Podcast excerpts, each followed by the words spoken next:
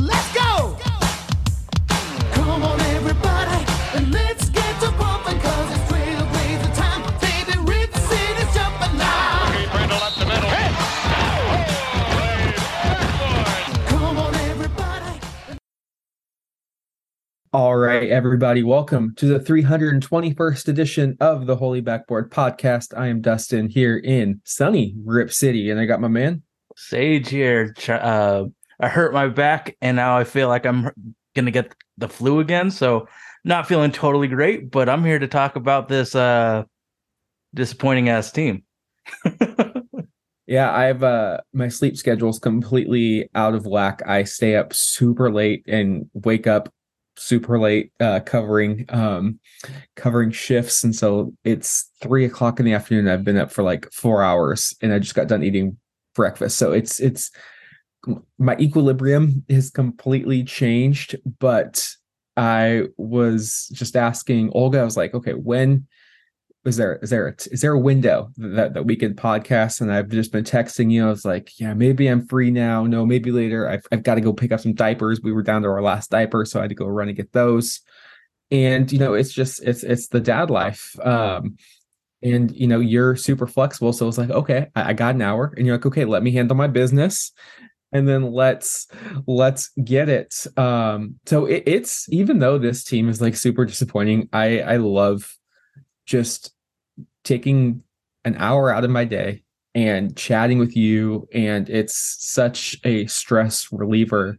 Um, but unfortunately, uh, not only were the results, um, disappointing this week, the Blazers going winless after sweeping the Mavericks, losing uh, by nine in Denver, one twenty-two to one thirteen, uh, not really showing up against the Sixers, losing one oh five to ninety-five, and then probably the worst loss in recent memory, blowing a twenty-five point halftime lead to the Los Angeles Lakers uh, at home, one twenty-one to one twelve, which pushed Portland down to thirteenth in the Western Conference, twenty-one and twenty-five. They are now just one game above five hundred at home, and two and eight in their last ten. Um, clearly, last night was an emotional uh, day in, in Portland for the Trailblazers, the fans, the organization.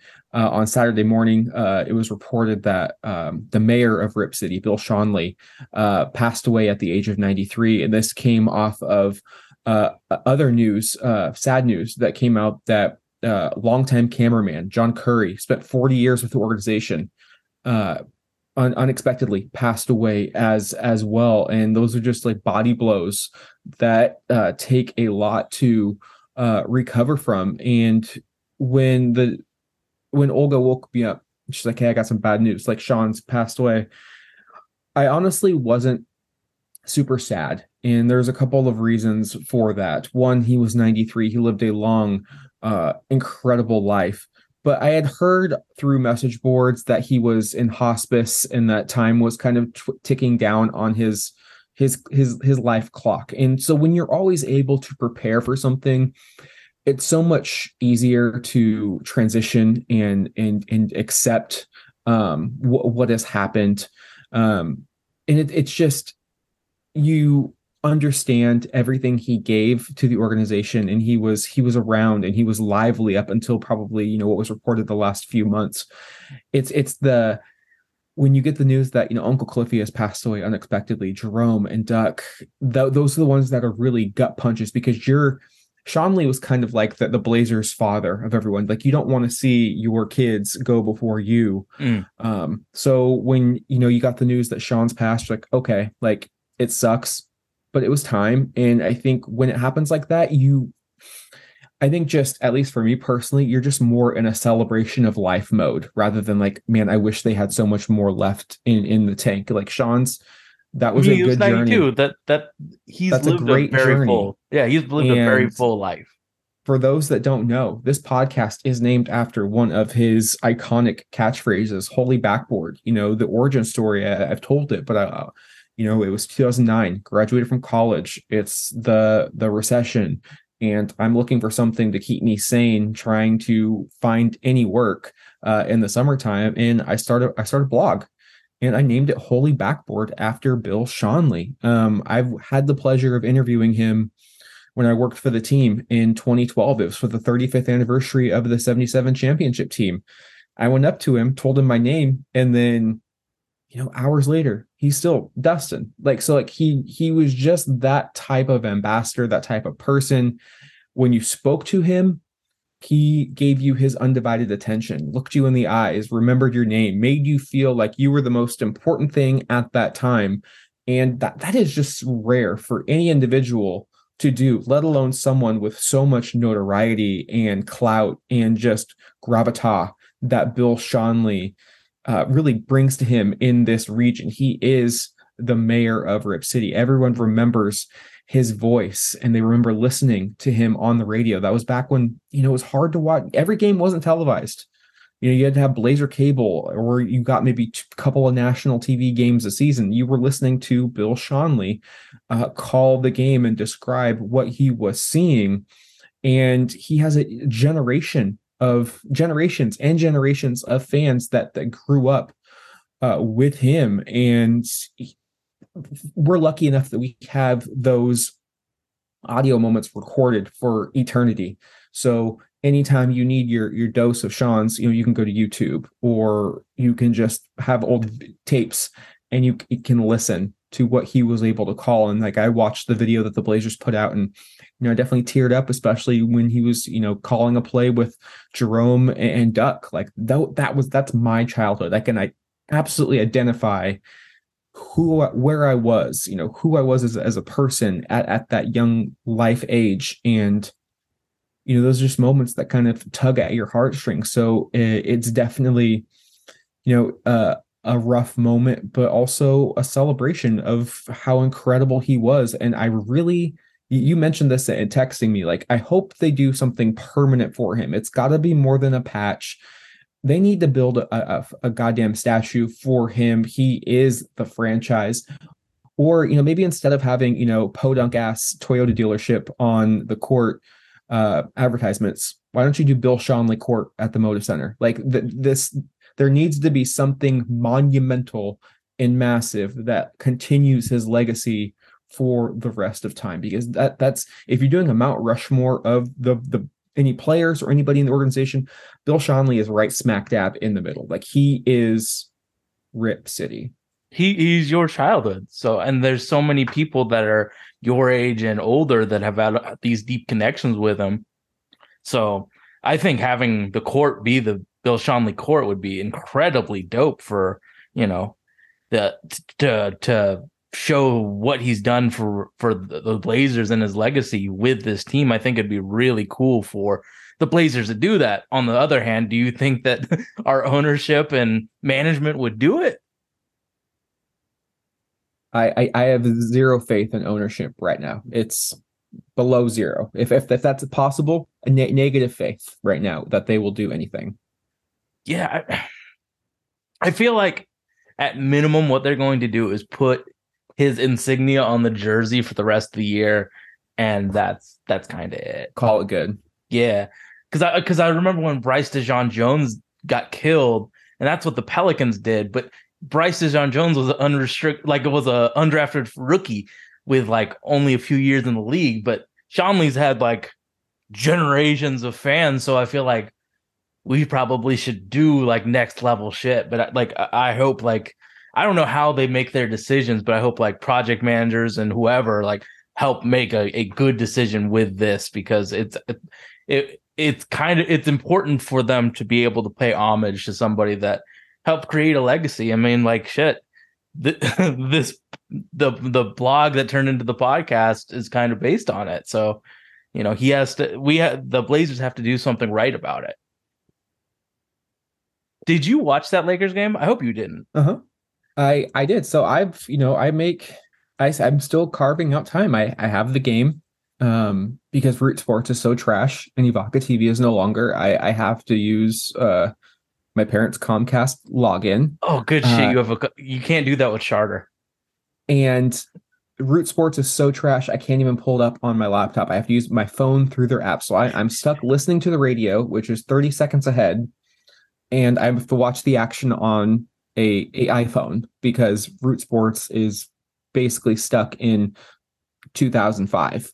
Um, so I, I am able to watch, I am able to listen. And then obviously I'm cleaning diapers or doing dishes or just eating, eat, trying to do daily activities. Uh, and then I'll, I'll catch the N B A's. They do a pretty good comprehensive uh, YouTube uh, highlight package after the fact, but you know, I, I put, put the game on, see we're down. All of a sudden, you know, Simons is going nuts. Dame's going nuts. My, my mom's telling me, hey, they're up seventeen, twenty. They're up twenty-five at the halftime. And I think I go back to doing some dishes and she's like, shit, the Lakers are coming back. I'm like, what's the score? She's like, yeah, they're only up sixteen. Oh, now it's twelve. And then I think my mom took Adrian and I start watching and I'm like, uh, mom, we're only up five. Uh, Lakers are up four. The Lakers are up seven. She's just, you know, we're both. She's, I'm like, do you want to watch the game? She's like, no, it just makes me too mad. You just listen to the game and uh, tell me what's happening. And it was just uh, kind of a nightmare. But but one thing that, that stood out to me, and you you tweeted it, is where in the hell was Nasir Little? You know, is he on a minutes restriction? And I, I looked up. I was like, he played thirteen minutes. And in the action that I saw, he was getting it done from distance. He was bringing energy. They he was part of that that charge that led Portland ahead. And you're only playing him thirteen minutes, Sage. Like, this coach has to go. Like, I am done with Chauncey Billups. I'm done with his his asinine post-game press conferences, the excuses that are now oh, starting to I don't roll out of his mouth. My, I don't bother with an inept. Talking about lack of playoff experience. Bro, you have literally a top seventy-five player of all time on your roster, and you're talking about playoff experience? Did you do not see the Lakers roster out there? Thomas Troy Bryant Brown Junior Like Shaquille O'Neal, bro. Thomas Bryant, yeah. Wenyan Gabriel, Max Christie. I mean, just they that roster is not good. And you are just blowing leads. Like, I'm sorry, losing to the Lakers after having a twenty-five point halftime lead the day after the passing of Sean's and then a couple days after the passing of John Curry, that's a fireable offense. You cannot do that. Like, he is entirely responsible for these slow starts that this team continuously um, gets out to. They, they, they're down double digits right off the bat to Philadelphia, down eighteen to four uh, against the Lakers. Then they get outscored forty to twenty to start the third quarter.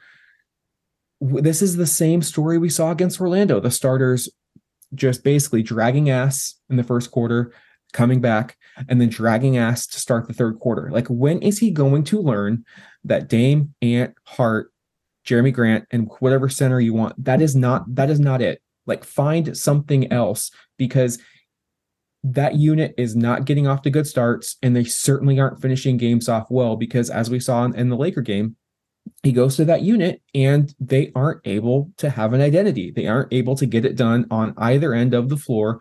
And we have, this is, we're fifty-five percent, sixty percent into the season. This is a large enough sample size mm. to say, hey, this isn't working. And he's, he's not making any adjustments. I don't think what he is saying is getting through to the team. Um, the roster is good. It is not great. It is not a championship contender. Given the state of the Western Conference right now, it sh- you you should be better than, like, the Sacramento Kings are third in the West right now. This They're this dusting. roster yeah. this roster is comparable to the Kings, mm-hmm. yet the Kings have Mike Brown and we're stuck with Chauncey Billups. And I, I, I just did you watch the first quarter? So yeah. The thing that offended me the most was, I get it. Thomas Bryant did not hit a three-point shot in, like, multiple games. Test it. Test it. He can shoot. I know he can shoot. And if I know he can shoot, fucking somebody on the Blazers organization should know that he can fucking shoot. So give him one. Give him two. Give him three. But if he continues to stroke it and hit, you have to do something to adjust to that new reality where he is absolutely a flamethrower. Oh, you mean kind of like Christian Wood did in the second Dallas game, and we just continuously let yeah. him shoot threes? But, like, I, I, I, it was like a conscious effort for the Blazers to not close out on him for the first half. Just a conscious, like, he's trash. He's a second round pick, blah, blah, blah. And dude got so confident. He looked like a fucking perennial superstar. He looked like Karl Anthony Towns. Yeah. No, he... Karl Anthony Towns isn't getting rebounds over players. Well, like, I'm he, saying shooting the three. Uh, f- fair enough. But, like, so it, it confused me. Like, I get that, that, like, if he's bricking, yeah, have Nurkic down there in the paint and grabbing all the rebounds, because they have all of these athletic freaks that can get rebounds. So having somebody that can take up space is smart. But as soon as the reality is that he is on a heater, we didn't do anything about it. And then as punishment for this, this tactic that this the Blazers did, and I'll, I'll admit Jusuf had a bad game, but he only did the drop, the super disrespectful coverage that I'm sure that he was in, instructed to do.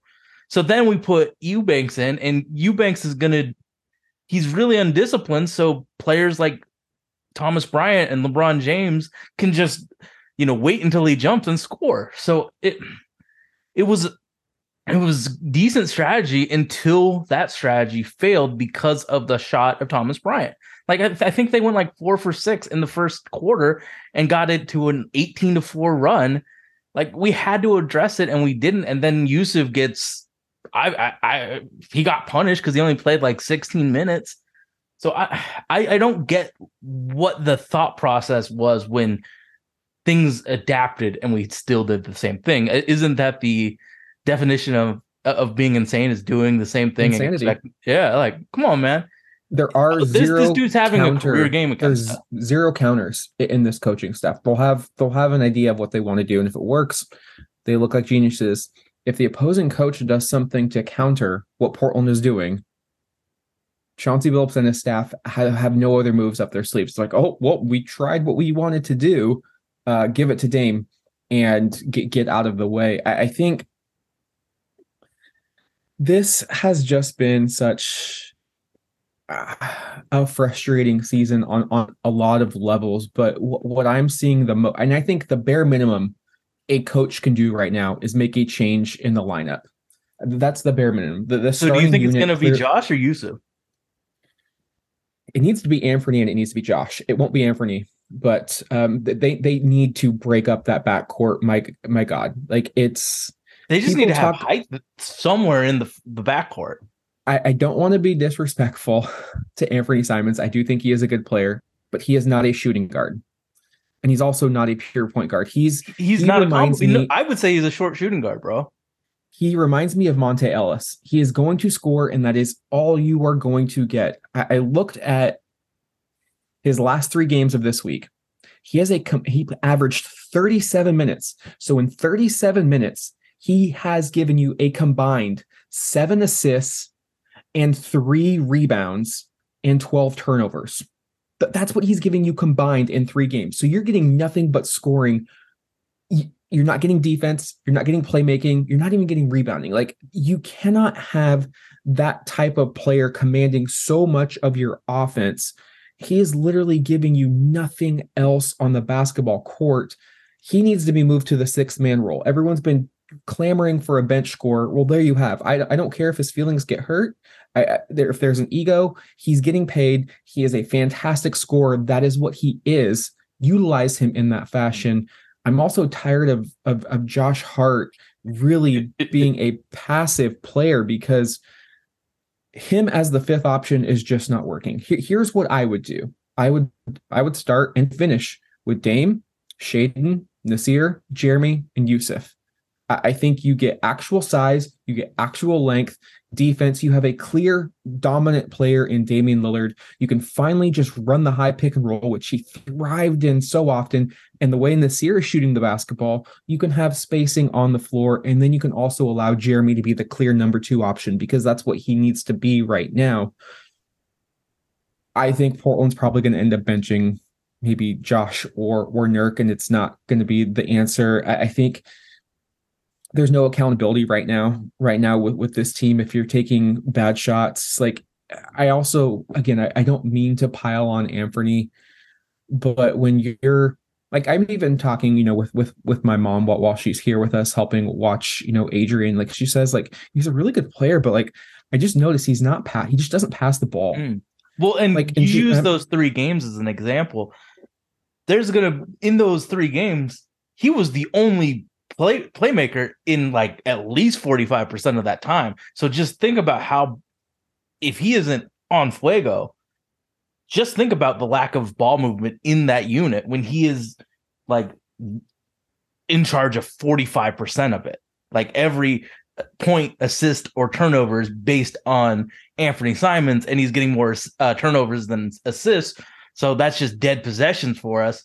So yeah, he just he just doesn't pass. And I used to think that I used to think that it was just he has awful vision. And yeah, he has awful vision. But even now that uh like players are, he obviously sees them and then chooses not to. So yeah, like I think he's on that he's on what Jordan Poole is this year's apex of what of what he like, you know, like Monte Ellis is the perfect example of it. But Monte Ellis learned how to pass eventually. I don't think that he has the vision of Monte. I think he's on that Colin Sexton, Jer- uh, Jordan Poole way of vision. So, yeah, I think in the perfect world, he'd be the sixth man. I don't think he actually will be because one hundred million dollars versus, you know, whatever. But I, I hear you. Because and then like, I, I like think I, that I told you. In your perfect world, I think that we would either – I think it's either Shaedon or Gary Payton the Second. For the two, see, I, I would, I would have G P. G P could finish, but I would yeah. want to see G, GP with with um with Anfernee because he can give you a little bit more of the, at least attempting to, to pass the basketball. Like when, so as as I mentioned, like I I do go back and I watch all of the game highlights to see if I missed anything, and nearly every time Anfernee scores the ball, it's off of a lot of dribbling. Like it, it's like.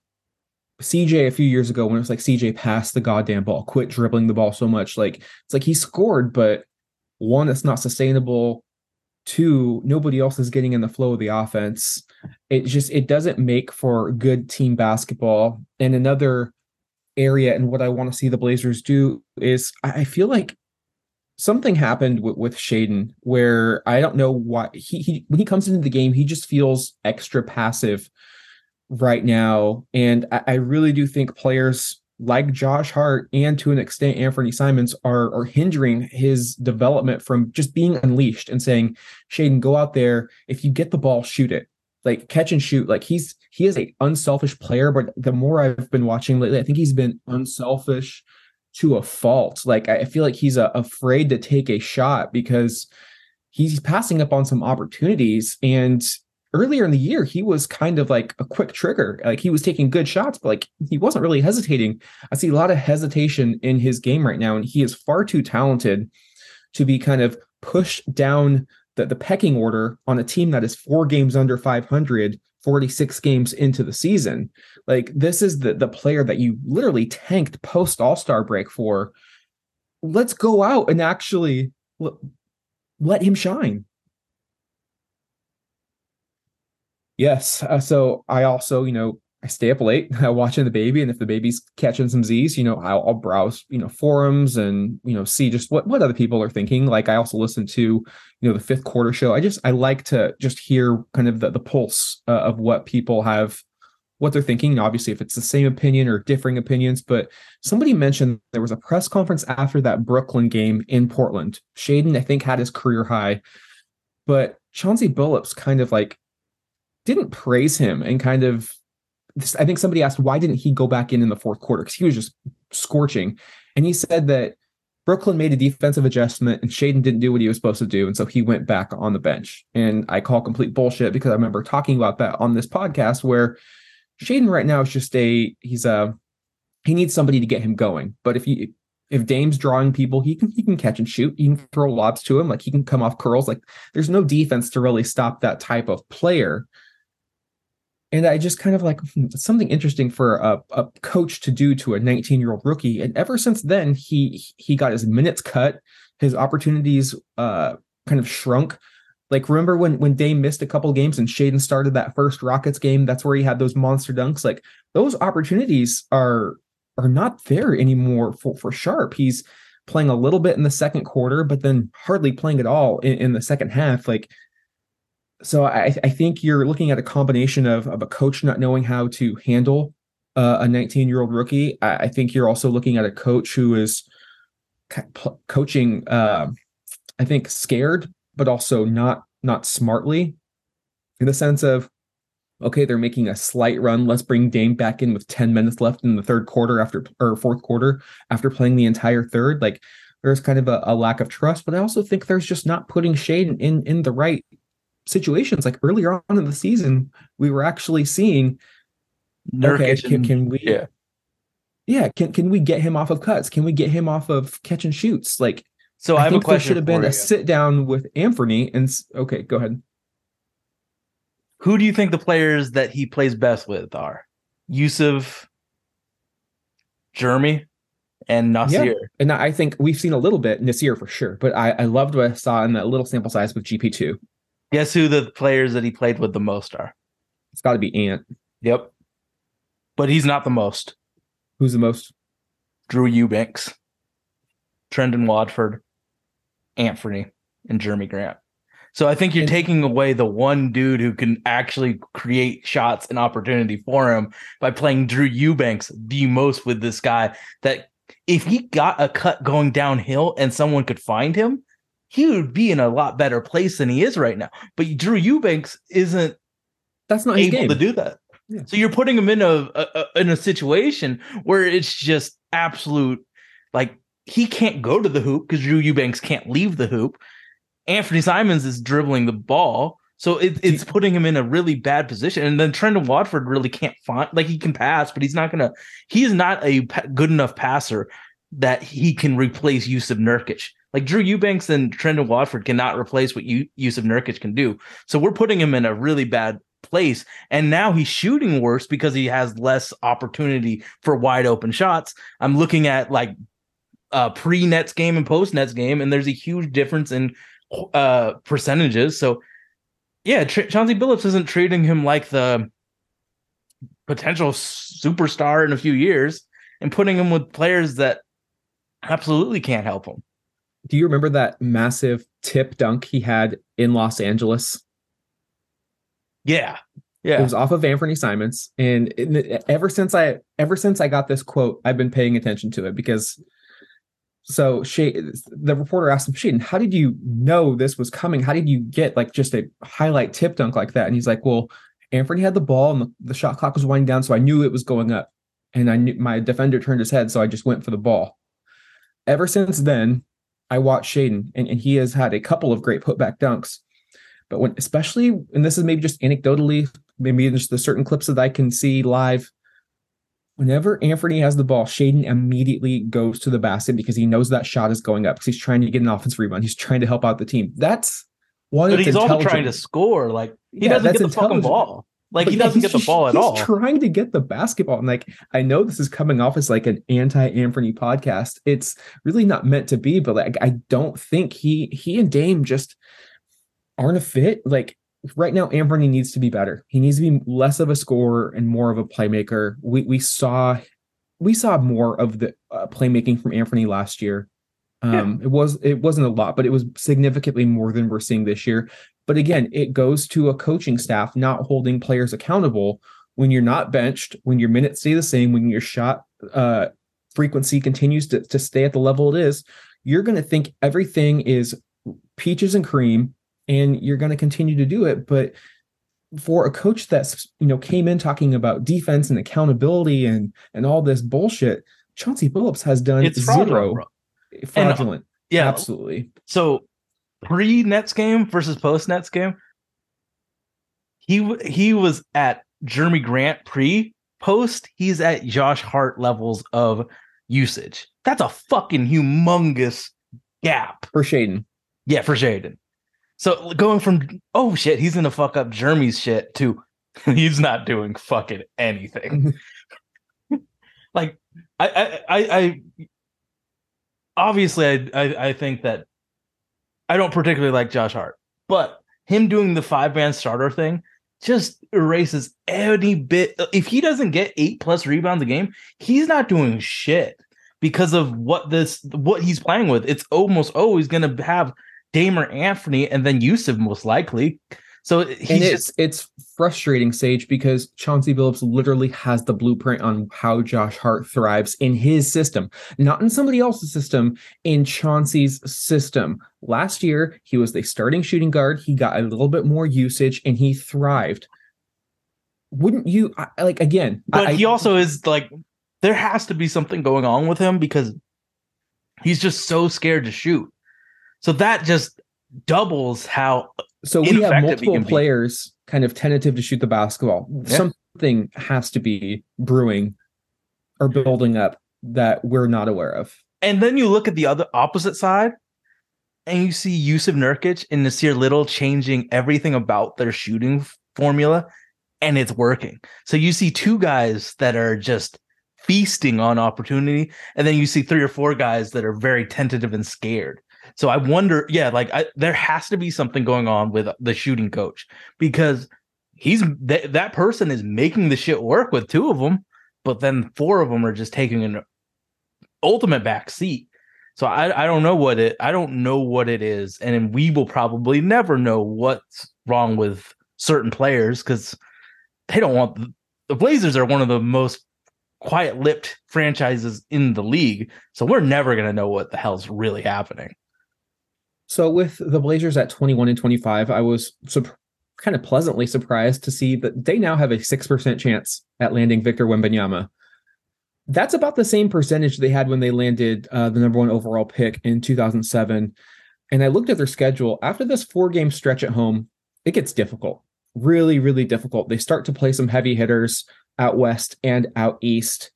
And I get that the West is a bit jumbled up right now, but if you're not able to beat the Lakers and the Magics of the world uh, at home, I, I don't think you're going to, I, I don't think you're going to have a good time playing Boston and Milwaukee and Memphis uh, over the next, you know, twenty, twenty plus New Orleans over the next twenty plus games. You also have impending free agency coming up with Josh Hart and Jerami Grant. Are you on the, do you want to, Is there a chance that Jeremy Hart's just Jeremy Hart? Fuck. Jeremy Grant's just like, fuck this shit. I can. Is there a chance yes. he leaves? Yes. So do, are you reason, on the thing the of trading him and getting Portland, a first round pick? The, I, and this is where Joe Cronin makes his money. And, and first of all, I know Joe's hands are tied. I, I think I'm relegated to the fact that Burt Cold and Jody Allen are the ones that are really calling the shots. Like, he's probably just told stay under the luxury tax. Um, but he does One way have to of doing do, that is trading him for a first round. He does have to do his due diligence and work with Jeremy's agent and say, hey, can we work out an extension? Does Jeremy want to stay here long term? If you can't get a one hundred percent commitment from Jerami Grant, there is no way that you can roll the dice like Neil Olshay rolled the dice with LaMarcus Aldridge in twenty fifteen. Jerami Grant cannot leave for nothing, especially when what you gave to acquire him was Jalen Duren. That pick that they got from Milwaukee via C J McCollum in New Orleans ended up going to New York for Jalen Duren, a fantastic young center for the Detroit Pistons who would look really good right now in Portland. You can't lose Jeremy for nothing. Not only is that opportunity cost completely gone, but then you're basically saying sayonara to any hopes of Damian Lillard wanting to come back. So I think you have to get a, a, a commitment. This is Jerami Grant staying in Portland. If you don't, you have to explore that that trade market. Uh, Josh Hart, I, I think, is going to want a bit of, of a raise. I think that's just inflation, but also people saw what he did last year. Uh, I think he's going to opt out of, of his player option. And with the litany of young wings that Portland has, they, they need to open up that spot. So I... I fully believe Josh Hart will will be on the move. I think that's the, the smart decision uh, to do in in Portland right now, especially considering the what the roster, the, the coach, the coaching staff is not able to get this current roster um, where they want to be. Again, four games under five hundred with minimal injuries is is extremely disappointing at this part of of the season. But I, I think Portland's problems lie way deeper than just moving a, a Josh Hart or figuring out what to do with, with Jerami Grant. I think what the Blazers need to do is not mortgage their future, because I, I think I'm I think we're both in in agreement that if if they continue to lose, I think that's okay at this point. The top of this draft class looks incredibly talented, and if you are graced with the basketball gods, you know, golden touch, and, and you you get that, you know, lucky ping pong ball that gives you Wembanyama, that all of a sudden now puts you in, you know how E S P N does those future power rankings? You're automatically number one in those future power rankings, because this is the arguably the greatest prospect that anyone has ever seen. And you pair him with the, the leadership and tutelage of Damian Lillard, and you've got a, a, a wing Shaedon Sharpe. Sharp. Mm-hmm. Like, you're now, okay, you you can hit. If the, we get Wembanyama, the chances we win a championship are so much higher than we at Dame when he was at his peakest of peak. Yep. That's, I mean, the best chance Portland has probably since the Drexler years or, or yeah. two thousand. Like, it's, yep. And I think you don't like you don't have to tank like they did last year, right? You're not We're losing catch, anyway. yeah, you're not you're not going to catch teams like San Antonio and Houston and Charlotte and, and Detroit. But if you can stay in that seventh or eighth position where they're at right now, that, that is actually like, you know, teams in the past have, have won it at seven, eight, or nine. Like you have almost, you have a significant shot at getting this guy. And if you get the number two pick, that's still a lot of value. Like, fuck yeah. The more, the higher the lottery pick you have, whether you want to keep it or trade it, that also enhances your future way better than getting X'd out in, in four or five games in the first round. Like, I think. Again, we're all in agreement. We don't want to see Portland go to the first round, hobble in there, get sent home in, in four or five business days, and now we're, one, we lose our pick to Chicago, and we're not having the the full mid-level exception, and we have to deal with, you know, a couple of free agents coming back. Like, you're basically running back the same roster. Except you're paying more for Jerami and Josh. You're paying more, and you don't have any, you have zero picks coming in, and we're probably talking about this next year too, with a worse draft uh, prospect in terms of the top overall guy. It hasn't been a secret how much I like Jarius Walker at, in Houston. So it's just like, I, I'm per like, I'm so super duper psyched if we get Jarius Walker, but like, like the fact that we keep losing it, it helps for the Brandon Millers and the Scoot Hendersons of the world. Like, dog, you're gonna have to watch some college basketball in the near future, bro. Like, we're, I might just have to have you send me those those YouTube links. I sent him a, like a three minute clip of Jarius Walker playing defense, and I was just like, "This is, this is he's dad. a real dog."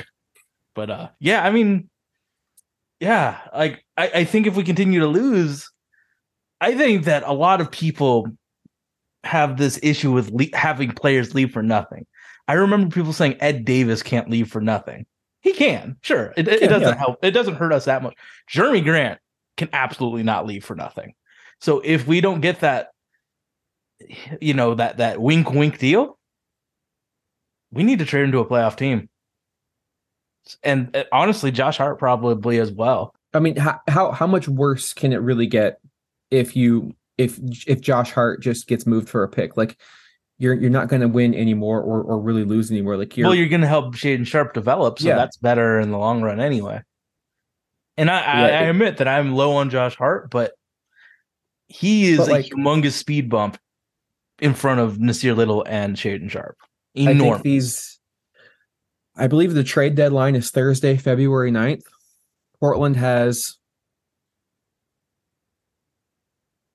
nine games, six at home, three on the road. They're already twenty-one and twenty-five. I think, as crazy as it is to say, these nine games could determine the course of Portland's action, because if you go two and seven and you're now, what, nine games under five hundred near the All-Star break, you, you know it's not going to happen. If you go seven and two, now you start to, okay, we're a game out of home court advantage. Maybe we do a little bit more to uh, g- chase the Sacramento Kings of the world. So this is why we kind of talked about last episode that those two games against Dallas saved their season for now. I, I do think losing to the Lakers in the fashion they did completely erased any good they did against the Mavericks. And so you're now kind of at the, the same position. They have four more games left on this homestand. This was a stretch where they had ten of eleven at home. They have played seven of those games to date, but they're only two and five. So they are not taking care of a light schedule. Uh, Sage, uh, you did pick up a game on me in the standings. You correctly predicted a Philadelphia loss. So I'm still one game up on you uh, in the standings, but we have three games that we're going to look at. You've got the Spurs tonight, Monday, January twenty-third.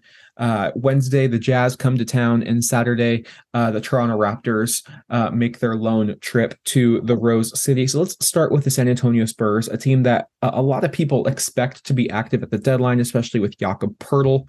Uh, they are fourteen and thirty-two, uh, just five and fifteen away. Uh, the Blazers have had their way with them this year. This, this I know it's in February or January, but this has to be a must-win uh, for the Blazers, right? Well, all right. If they want to, if, if they, they want. If, oh, okay, you needed to clarify. If they want to compete, yeah, it kind of is yeah. like. The the Spurs have made it so I, de- I seriously, seriously doubt Devin Vassell's playing an, another game this season. He went in for surgery. I don't think he's coming back. So they're playing like Josh Richardson and random draft guys that you and I hated, like Blake Wesley. And uh, uh, so it if we don't win, I think the Lakers game was bad. But if we lose to this one, the, the answer is simple. It's it, it's it's so simple.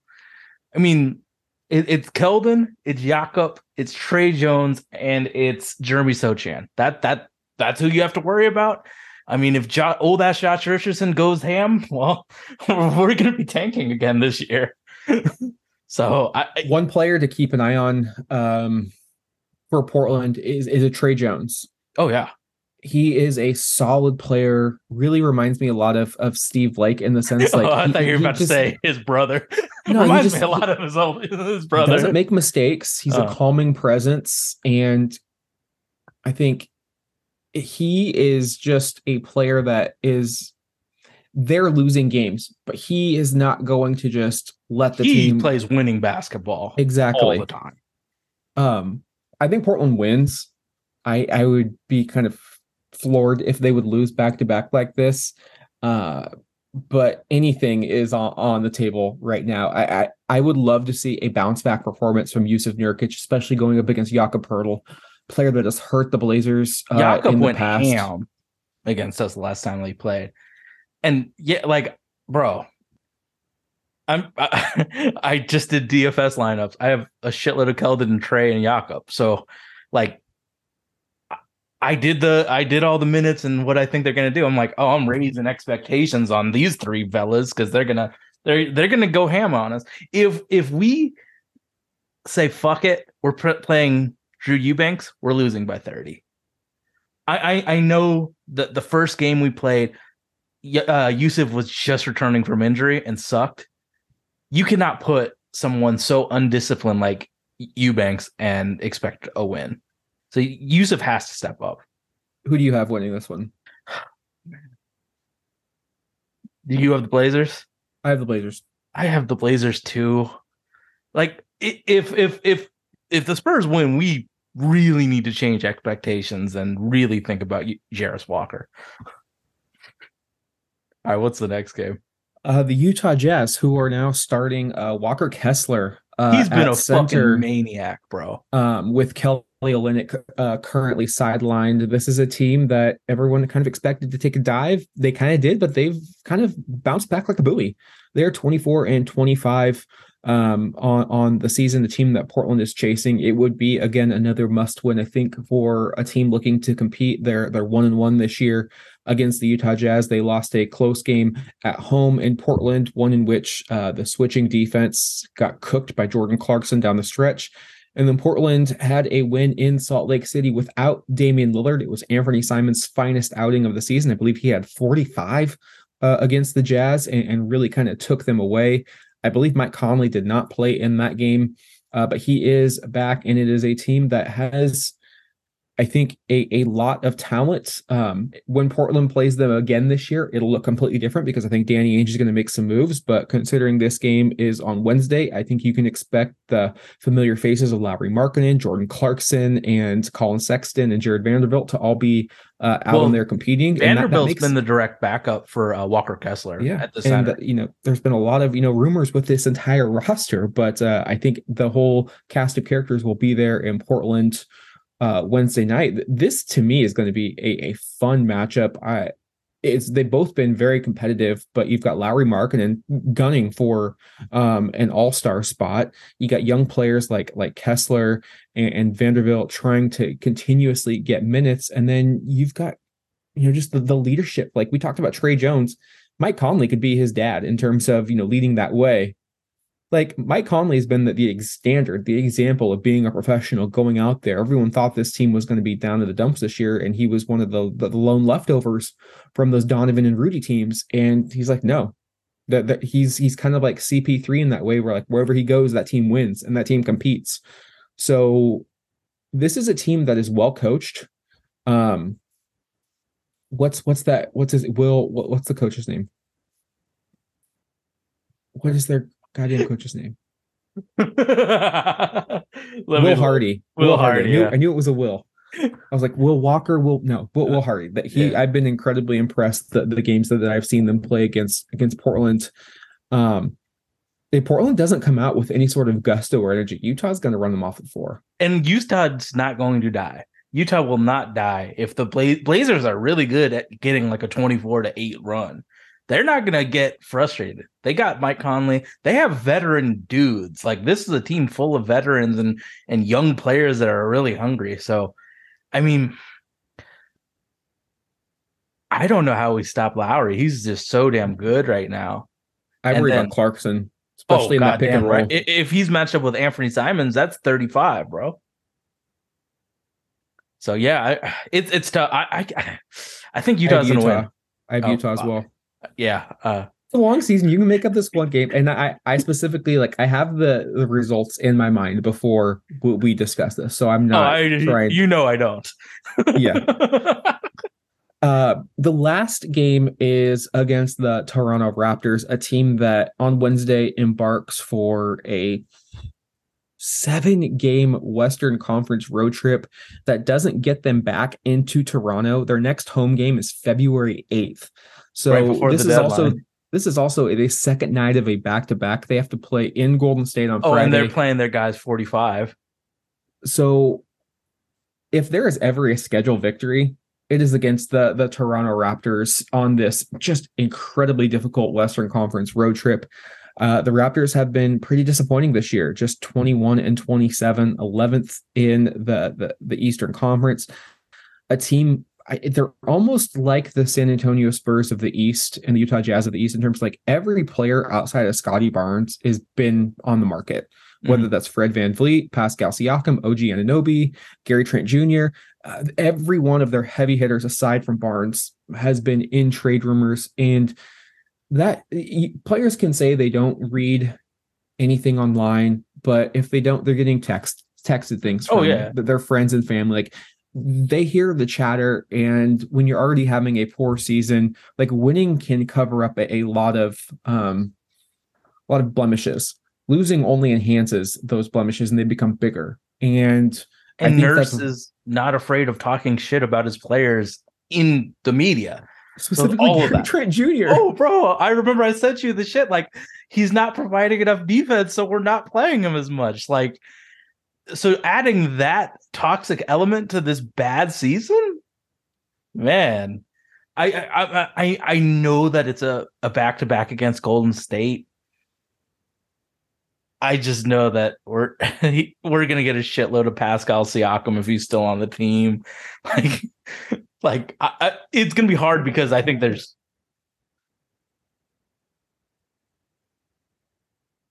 Okay. I, I think the Raptors are going to win. And I think this is where I catch up in the one game. I think this is going to be a very interesting game between the two teams. But yeah, I, I, I our starters are going to just play forty-two minutes a game. This, like, both of these coaches just don't give a fuck. Um, Obviously, the if someone gets traded or something, obviously my, my thing, it's going to be wrong. But yeah, I think the Raptors are going to win. So that's the only game we differ on this week. Yep. All right, man. We are available on iTunes, Stitcher, Himalaya Podcast.